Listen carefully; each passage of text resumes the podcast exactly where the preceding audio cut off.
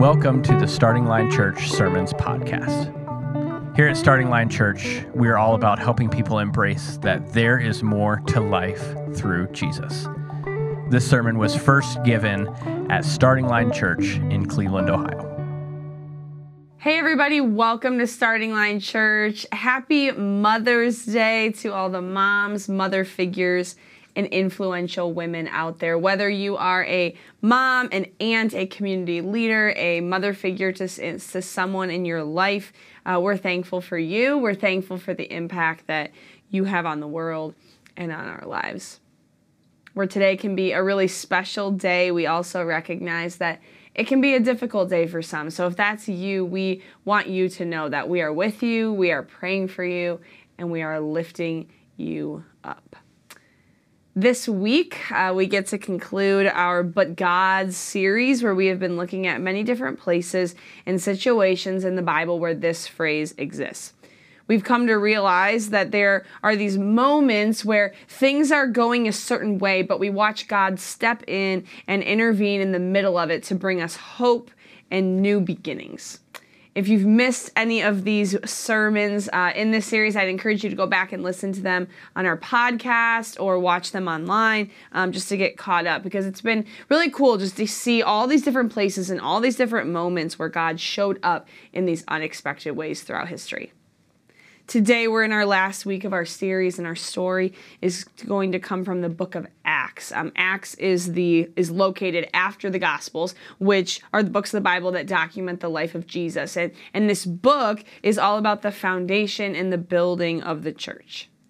Jesus has risen from the dead, and after 40 days on earth with his disciples, the Holy Spirit comes upon them. They now have the Holy Spirit to guide them in this life. And before Jesus ascends back into heaven, he tells his disciples that they are now responsible for the growth and the expansion of the Christian church all over the world.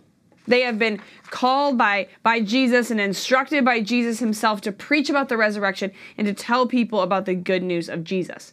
So they start doing that and, they begin doing this. And, and well, one day while they were doing this, Peter and John, they come across a man who was unable to walk. He was permanently in this state, and he had been his entire life. And, and in this moment outside the temple, Peter miraculously heals this man in the name of Jesus. This guy jumps to his feet. He begins to walk. And as he's walking away, 100% healed, everyone around who saw what happened, they're, they're amazed by this. They're like, what in the world's going on? How, how did this happen? That's where we pick up reading in Acts chapter 3, starting in verse 12 when Peter, he's addressing the crowd of people, says this Peter saw his opportunity and addressed the crowd. People of Israel, he said, what is so surprising about this? And why stare at us as though we'd made this man walk by our own power or godliness? For it is the God of Abraham, Isaac, and Jacob, the God of all of our ancestors, who has brought glory to his servant Jesus by doing this. This is the same Jesus whom you handed over and rejected before Pilate. Despite Pilate's decision to release him, you rejected this holy, righteous one and instead demanded the release of a murderer. We're going to stop there. Peter, he's explaining to all of these people that he has the power to heal because of the Holy Spirit inside of him. It's not by his power, it's not by his strength, it doesn't have anything to do with him at all. It's because Jesus gave the disciples the ability through the power of his Spirit. The fact that these miraculous healings are continuing to take place, even after Jesus leaves earth, are because it's still the power of Jesus doing them. He's not physically there, but God is alive and God is working and his spirit is working through his disciples. And that's what Peter is trying to explain here in this moment. Then he transitions and brings up the crucifixion of Jesus. Now, now remember, Jesus' trial and death had occurred right there in Jerusalem a little bit earlier. This is not long after these people were witnesses to Jesus being crucified. We, we don't know for sure the exact time frame, but thinking it was probably like a month or two after this. So it's not an event of the distant past. It was not a long time ago. Most of these people had heard what happened, and some very well had taken part of the condemning of Jesus and putting him to death. So this is all very real for them. This is very current for them.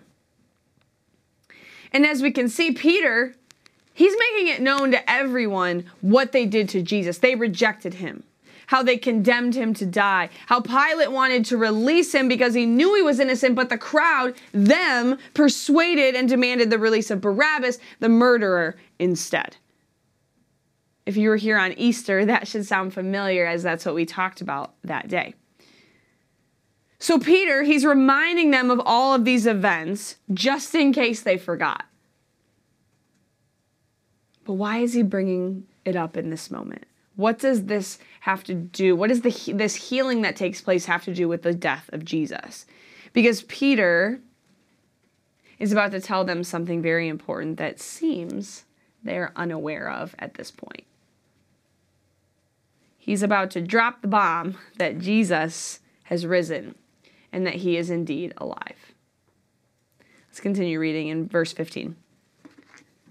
You killed the author of life but God raised him from the dead. And we are witnesses of this fact. Through faith in the name of Jesus, this man was healed, and you know how crippled he was before. Faith in Jesus' name has healed him before your very eyes.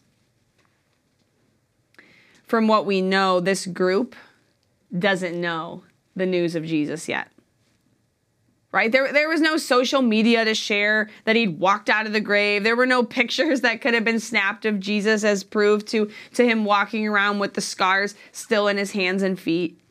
Man, I so wish I could have been in this moment, a fly on the wall with this with the crowd and the religious leaders in this moment because as we can see peter like he's not sugarcoating anything here like he's he's pretty straight savage. Like he looks at all of them straight in the face and calls it like it is. He says, "You killed the author of life." And he meant that very literally. It was you who did this to him. It was you who killed him. But guess what? It didn't stop him.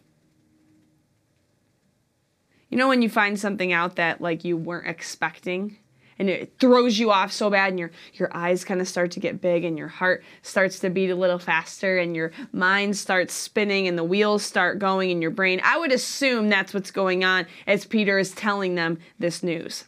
To this point, this group thought that they had put an end to this Jesus of Nazareth when they killed him and crucified him. They thought the story was over. They thought there was going to be no more talk or really any kind of influence from him. But God, had something different. But God brought Jesus back to life, and there were many witnesses to this fact. And so the city of Jerusalem's confidence is now shaken because this meant that there was no way, there was no more way to harm him or stop him any longer. He won. The battle is over. It's done. After pointing out the sin and injustice of what the religious leaders had done to Jesus, Peter showed that the resurrection displayed God's triumph and power over death. And I mean, it's awesome that like Jesus stuck it to him and Peter got to watch him all squirm at this news because of it, but all of it has so much more significance than that.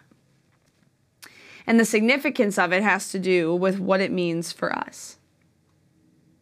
God raising Christ from the dead and defeating sin and death forever has to do with us. In fact, Jesus' resurrection means that we actually gain something. We actually have something because of it. And this is what Peter is explaining here. So, what, is, what, what does that mean? What does it matter? What do we have? Two things. The first one, we have resurrection power. We have resurrection power. Because of Jesus' resurrection, we have that. The religious leaders and the crowds of people in Jerusalem thought they had power. They thought they had control over the situation. That's why they felt like they won by putting Jesus to death. But it's in this moment when Peter tells them what happened, they actually see that God has the ultimate power. It's when they're told that told at the end of the story that they see God's authority in this world. His power and authority is no match for their human power that they think they have. If you remember at the beginning of the story, that this all started because the disciples healed this man who couldn't walk. And people were amazed by it. They were confused. They were appalled. They were trying to figure out how it happened. And Peter explains to them that it's the power of the Holy Spirit who performed that miracle, not them. Right? We talked about at the beginning. Well, we talked about that at the beginning. And when he brings it up at the end of his message again by reminding them, hey, remember when this man was crippled, but now he's healed? Yeah, that happened because of the resurrection power of Jesus. Jesus, not the disciples, received the credit, received the glory for the healing of this man. And by using Jesus' name, Peter showed everyone who gave Peter the authority and the power to do things like heal and preach and perform miracles. These guys didn't emphasize what they could do, but what God could do through them. And we see this ultimate power and authority that God has in the world so clearly because of what Jesus did on the cross and in the grave. The reality is Christ's resurrection and the miraculous healing that takes place here by the disciples, they, they go together. Peter is trying to make the connection here that because Jesus defeated the defeated death and defeated the grave that he's alive. The Pharisees killed him, but God raised him from the dead and because Jesus is alive, God has given us the Holy Spirit here on earth to guide us and convict us and help us and give us power. And because we as Christ followers have the Holy Spirit, we now have the same resurrection power that raised Jesus from the dead not by magic, not by chance, but through belief and through faith. And that means that if we are Jesus followers, we have his power inside of us for whatever we're going through, for whatever we're facing, and for whatever fears or doubts that are ahead of us. It means that whatever is to come, we know that the Holy Spirit dwells inside of us and helps us live a life pursuing Jesus and what he calls us to do. Just like the disciples had the power to heal this man who couldn't walk, we have the same power through the name of Jesus because it is, it is God who still does miracles, still heals, and still breaks spiritual strongholds in our lives. But we have that power. So, how, if we have this power, how do we lean into the resurrection power that, he, that we possess? First, it's recognizing that we have it. Second, may- maybe it's praying more boldly over situations. Maybe it's praying for people more boldly, knowing that you have the same resurrection power that raised Jesus from the dead. Maybe it's recognizing God's voice when He tells you to do something or not to do something. Maybe it's having confidence that He's going to give you the words to say to someone who, who doesn't know Jesus through the power of the Holy Spirit. We have resurrection power in us. We possess power in life because Jesus has given it to us through his resurrection. So let's live like we have it.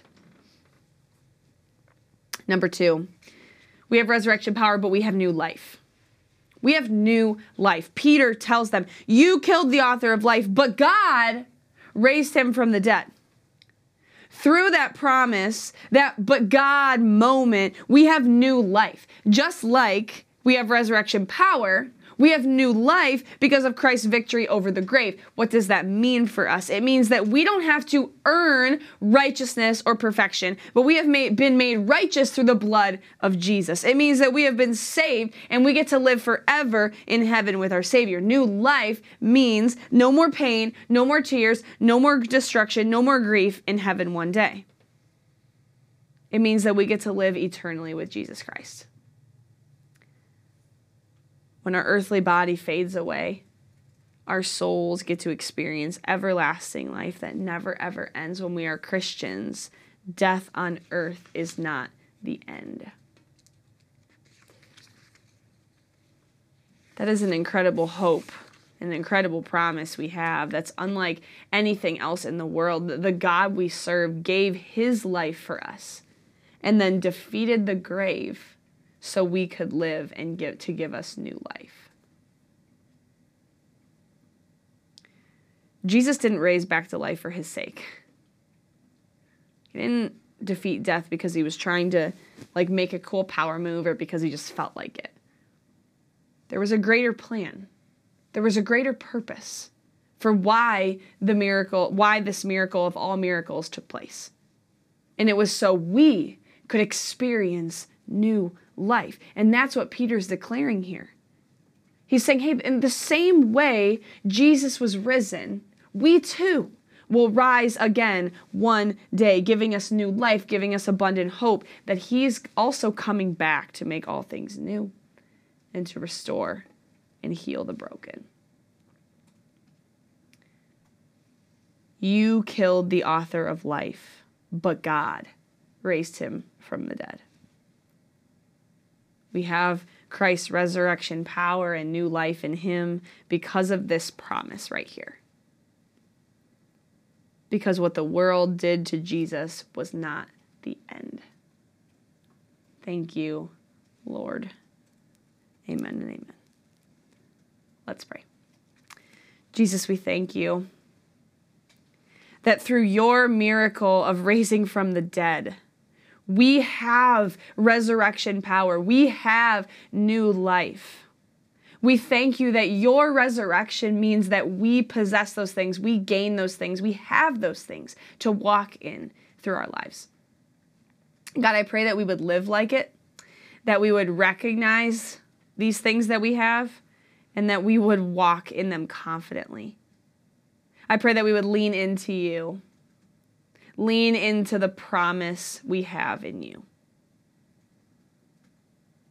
We thank you, Jesus, for what you have done. We thank you for your these disciples who've spread the message of, of you so early so we could hear about it. We love you, Jesus, and it's in your name that we pray. Amen. Well, thanks for joining us, everybody. Um, we'll see you next week as we begin our DNA series. Thanks for listening to our sermon podcast.